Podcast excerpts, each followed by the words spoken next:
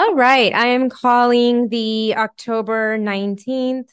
Today's the 19th, right? Or the 20th. Okay. 2023 Student Success and Policy Committee meeting to order at 6:30. Grace, can we please take roll?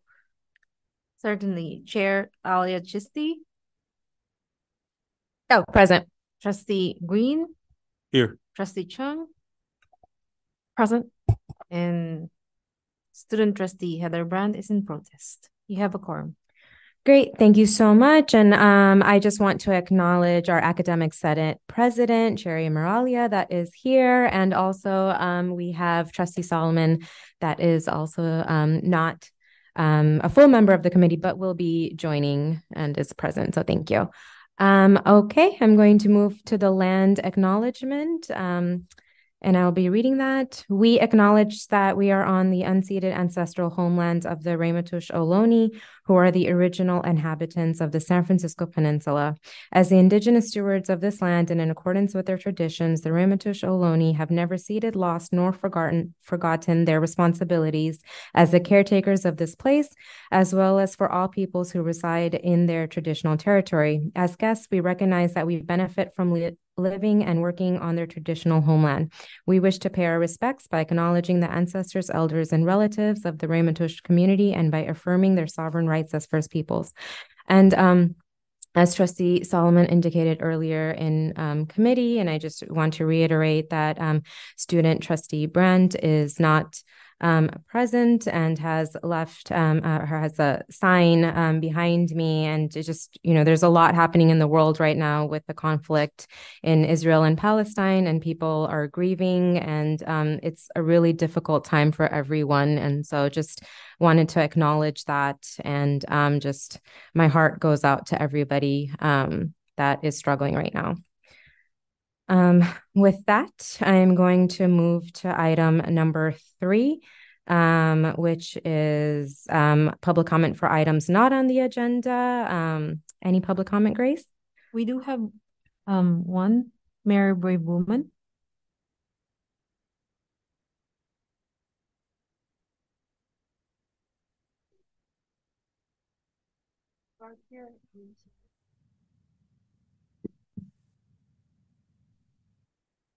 Good evening, trustees. And Trustee Chisti, thank you for your comments. I'm here now to speak not as AFT president, but as the descendant of colonized people, a mother, a grandmother, a member of this community, a proud graduate of CCSF and mathematics faculty. I was disturbed to hear reports from students that there has been what at best can be called an attitude of tone deafness with respect to the humanitarian crisis currently impacting our students. And I want to remind us all that this is not the time for business as usual. And I want to implore all members of this community, of our college community, to offer our students grace, leniency, and compassion if they struggle to meet deadlines, attend class, or choose to join a walkout while they cope with the very real threats to their families and loved ones. The violence may be thousands of miles from our door, but the trauma is here in our hearts, minds, and lives of our community members. Thank you. That concludes public comment. Thank you so much, Mary. I appreciate that. Okay, moving on to minutes. Do I have a motion to approve the minutes from, is it June 8th? Moved by Trustee Chung. Second. Seconded by Trustee Morell. Any discussion? Seeing none. Grace, could you please take roll? Chair Chisti? Aye. Trustee Green? Aye. Trustee Chung? Aye. The motion carries. Thank you, Grace. Now we are moving on to the next item, which is our ceremonial awards and recognition, which is an opportunity to just recognize wonderful work that is happening in our college community. And I am very excited that we will be recognizing Ariel Ariel is a member of CCSF women's tennis team and is qualified to participate in the International Tennis Association Cup in Rome, Georgia, as one of the 8 athletes representing 2-year colleges across the country. And wonderful student. And I actually will turn it over to Dr. Martin to say more. Thank you, Chair Chisti. And first off, I want to appreciate and acknowledge this section of the Student Success and Policy Agenda. As we move forward, we hope to continue to find instances in where above and beyond recognition is deserving, and we have numerous examples of that around campus. We are excited to present Ariel this evening for additional recognition. Unfortunately, she's not able to join us. But she is a not only a phenomenal tennis player, but in my opinion, just as important, if not more important, a wonderful student here as well, a huge part of our college community. And we're certainly proud to send representatives of City College to national tournaments where they can compete with other tennis players and other student athletes from throughout the country. So just really appreciative of the opportunity to recognize Ariel, and thank you for the opportunity to say a few words. Thank you so much, Chancellor Martin. And I will just also just reiterate, when I learned about the amazing feat of what Ariel has accomplished and is accomplishing and is maintaining a 3.8 GPA while doing all of that. That is amazing. And I feel really excited to be able to honor Ariel tonight. I do wish they were here, but I hope that we are able to deliver a certificate to them. And I will turn it over to my colleagues if they would like to add anything, or if not, then we can keep it. I'll quickly say congratulations. Thank you, Trustee Green. Thank you so much, Ms. Sue, for choosing City College to allow us to be part of your journey. Please don't forget us. And please put a good word for us in the worldwide stage. Thank you, Trustee Chung. And just as a good measure, Grace, any public comment? Don't have. All right. Thank you so much. So that brings us to our next item, which is policy administrative procedures. And the first is 6A, recommended removal of board policy 6.13, instructional materials fees. First read. I believe I am turning this over to our academic Senate President, Sheri Miraglia. Take it over. Okay, so one of the subcommittees of the Academic Senate is the Educational Policies Committee. And the Ed Policies Committee, and I left my reading glasses in my car. This could be really interesting. They promote clear, fair, education-related policies compliant with Ed Code, Title V, and the ACCJC standards, and ensure that they support and improve student learning. So that's sort of the mission. And they regularly review policies that are part of our administrative procedures and board policies that fall under that particular purview. So they go through a regular round of updating and looking at the laws as it changes and just making sure we're compliant and they're written in student-centered ways. That's their role. And when they make changes and recommendations, they then send those to the Academic Senate and we move those forward to PGC, and then ultimately they come to you. So that's what's happened here. When they were reviewing their policies, they noticed there are rules in Title V and Ed Code about educational materials that students receive from the college and ones that they have to pay for, or they can be required to pay for. So, for example, a student can be required to purchase a textbook for a class, but when the class is over, they retain the textbook. So there's continuing value to the student, presumably, in having that textbook as a reference in the future. Then there are other materials that are used in the course of instruction that might get used up. So a really good example is the class that I teach. I teach microbiology, and we use gloves. And when students use the gloves in class, they throw them away. They don't take them home and use them later, right? They don't have continuing value to the student. So what the law says is that instructional materials that don't have continuing value, that students are not required to pay for those. The college has to absorb the cost. And we had Interestingly enough, when you look at the chapters of the board policies and administrative procedures, we had Chapter 5, which focuses on student activities, and Chapter 6, which focuses on instruction. And we had most of the student fees in Chapter 5, and then we had broken instructional materials just into Chapter 6 into its own little board policy, 6.13, I think, is the one that we're recommending that you remove. The Ed Policies Committee felt it was much better to have the information about it. They updated the information about instructional materials. It doesn't really say substantively anything different.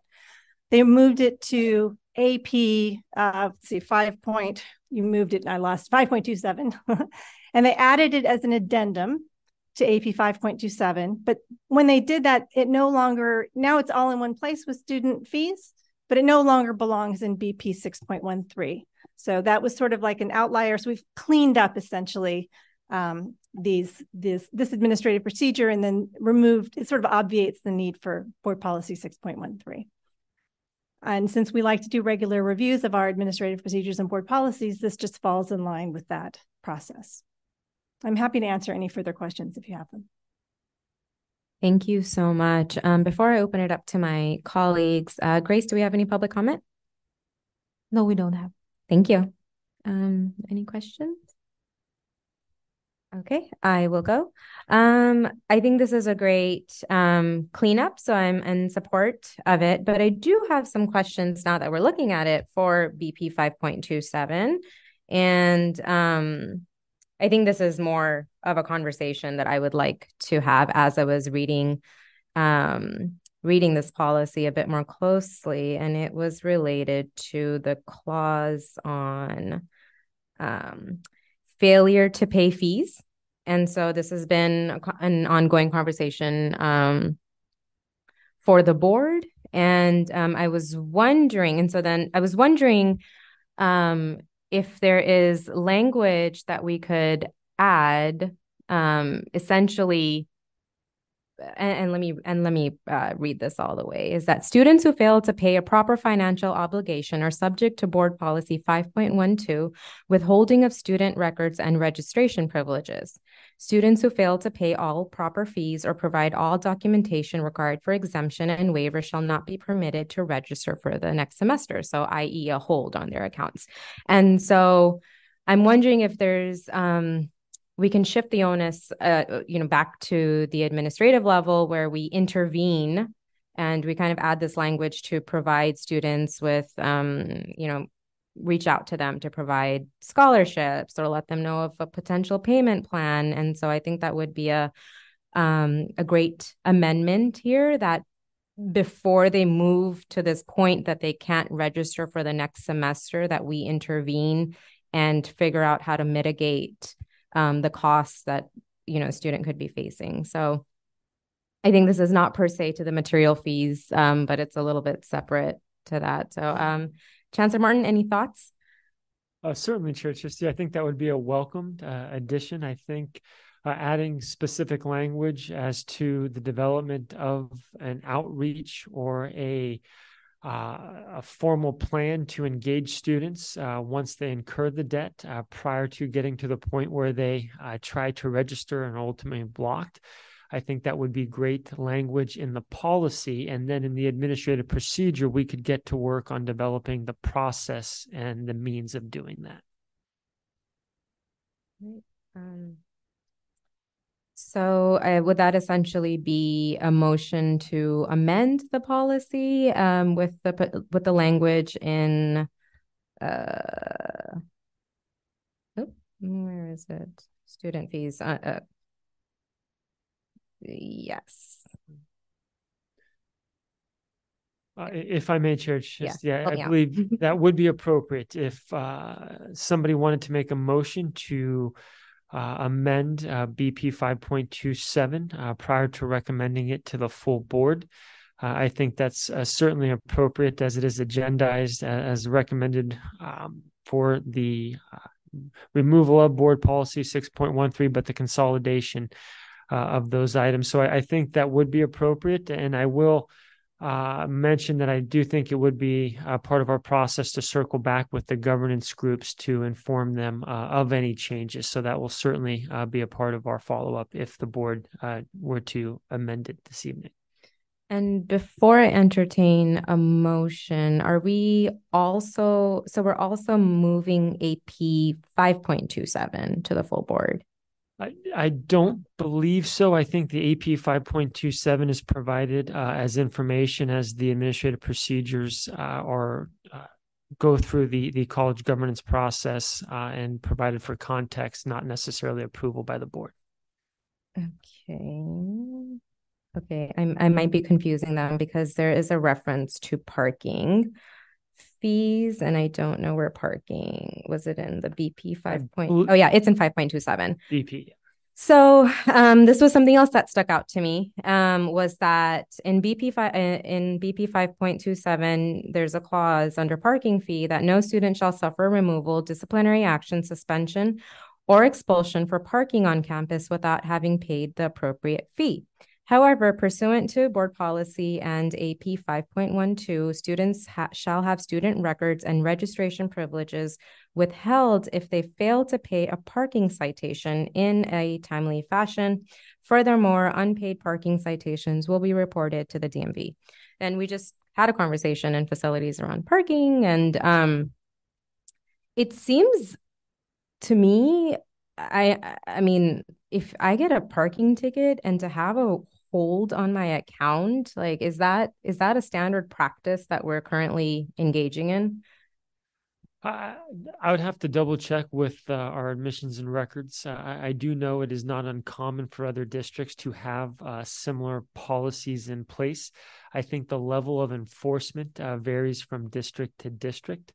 Additionally, there are fees that we are required to collect per education code if we're to claim apportionment for that student. So we would certainly want to make sure that by allowing a student to register for courses with any outstanding fees, that we're not jeopardizing the ability to claim that student for apportionment. And that's something we can follow up on.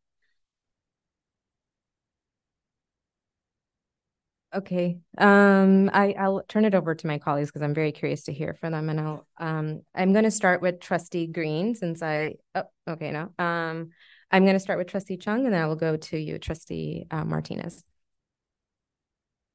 I think something I've been noticing on with SFMTA, I know there seemed to be a hot topic tonight, is that something great that they've been doing is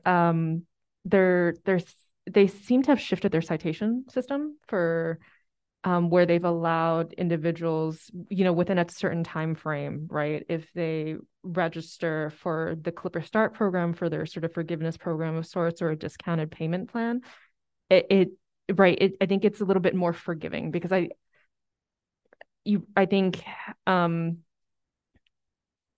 the logic behind not paying for daily parking usually I feel like has roots in feeling financially insecure. And so I feel like it's already like, when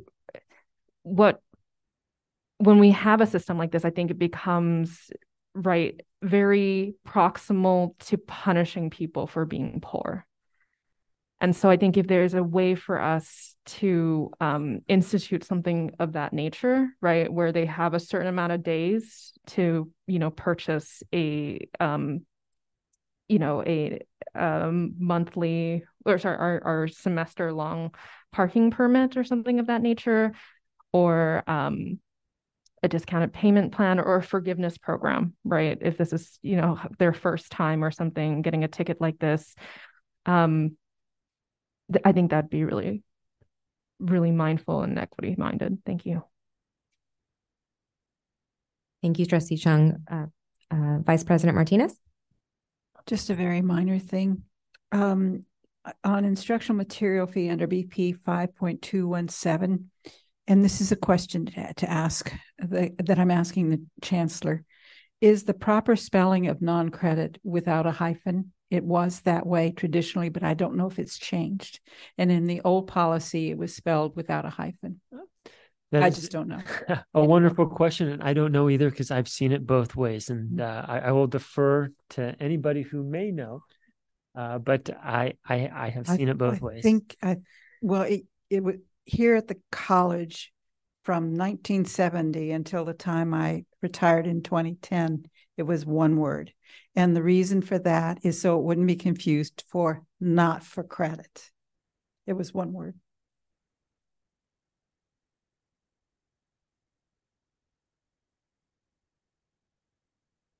I see it both ways all the time.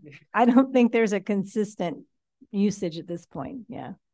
But if Jessica Buxbaum was here, we could ask the expert. Well, and I was an ESL teacher in non-credit. That's why I know. For the Academic Senate for the California Community Colleges, I was the first non-credit elected to be an officer. And that's the other reason I know. But I don't know what it is now. It could have changed. And it used to be spelled that way because that's how the state spelled it. Thank you. Seeing no further discussion. So I think, there's two things that are happening right now. The action before us is to essentially eliminate 6.13, and we're synthesizing to have 5.27 move to the board for the purposes of synthesizing. But the second piece is that, and I will entertain a motion, is that we would like to integrate language. And I think it's essentially where administrative procedures 5.12 is mentioned, and something along the lines of a regulatory mechanism by the college will be put in place to support with the financial burden. So I think that's kind of what I'm looking at. So just want to looking to you, Chancellor Martin, to make sure that's okay. It certainly is. And if I may ask Grace to pull up the BP, and if I may, Chair Chisti, try and walk through what I understand the desire to be. So if we go down to the bottom, Ms. Esteban, in regards to failure to pay fees, adding a sentence in there in respects to that the district develop a plan to engage with the students to provide them the means of addressing their fees prior to the withholding of records or the denial of registration or something to that effect. But I think a brief sentence in that subsection of the policy would address what I think you're looking for, Chair Chisti. And wording suggestions would be appreciated. We will plan to engage with students, provide them with the means to pay for it. Yeah, I think that gets to what I'm looking for, but I'm open to suggestions. Trustee Chung? If we can develop an equitable plan to engage with students, and then not just the means to pay, but I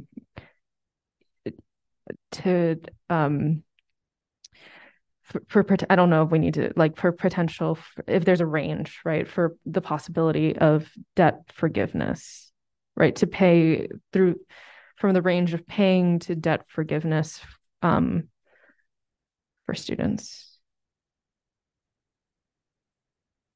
I'm so sorry. Yeah. Esteban, to be pressuring you to decipher what we're saying. It means, sorry, we're doing this live, so I'm going to have to, sorry, I'm just going to have to, that the district develop a plan to engage with the students to provide them with the means to. Maybe a friendly suggestion would be to provide them with the tools and possible solutions to pay, because solutions could encompass payment plans, waiving of fees potentially, or other things to that effect. Yeah, I think that's good, and I would also just make this applicable to the parking fees, which isn't a separate. I mean, I don't know if they are feed into each other, but parking has a separate. It's number 3 or parking fee. yeah, EC 76360. So, all right. I think that's good. Is there a motion to move item 6A as amended to the full board? Moved. Moved by Trustee Green. And second by Trustee Chung. I just wanted to, if Ms. Esteban, can you add the word equitable plan? Sorry, develop an equitable. It's on the, so that the district develop an equitable plan. Thank you. Thank you. Seconded by Trustee Chung. I will take a roll call vote. Chair Chisti. Aye. Trustee Chung. Aye. Trustee Green. Aye. The motion passed. Great. Thank you so much. All right. Moving on to future agenda items. And just as a friendly reminder to my colleagues, this is the last time that we're potentially meeting for the year, since there are no scheduled meetings in November and December. However, I am, there's still a lot of different items that we want to discuss. So I am happy to schedule an additional meeting if needed, considering everybody's availability and staff capacity. So I can work with Chancellor Martin to make sure that we, that he communicates to all of us and figures out next steps. So I will hold off on any specific calls for items for now. All right. We are adjourned at 7:08.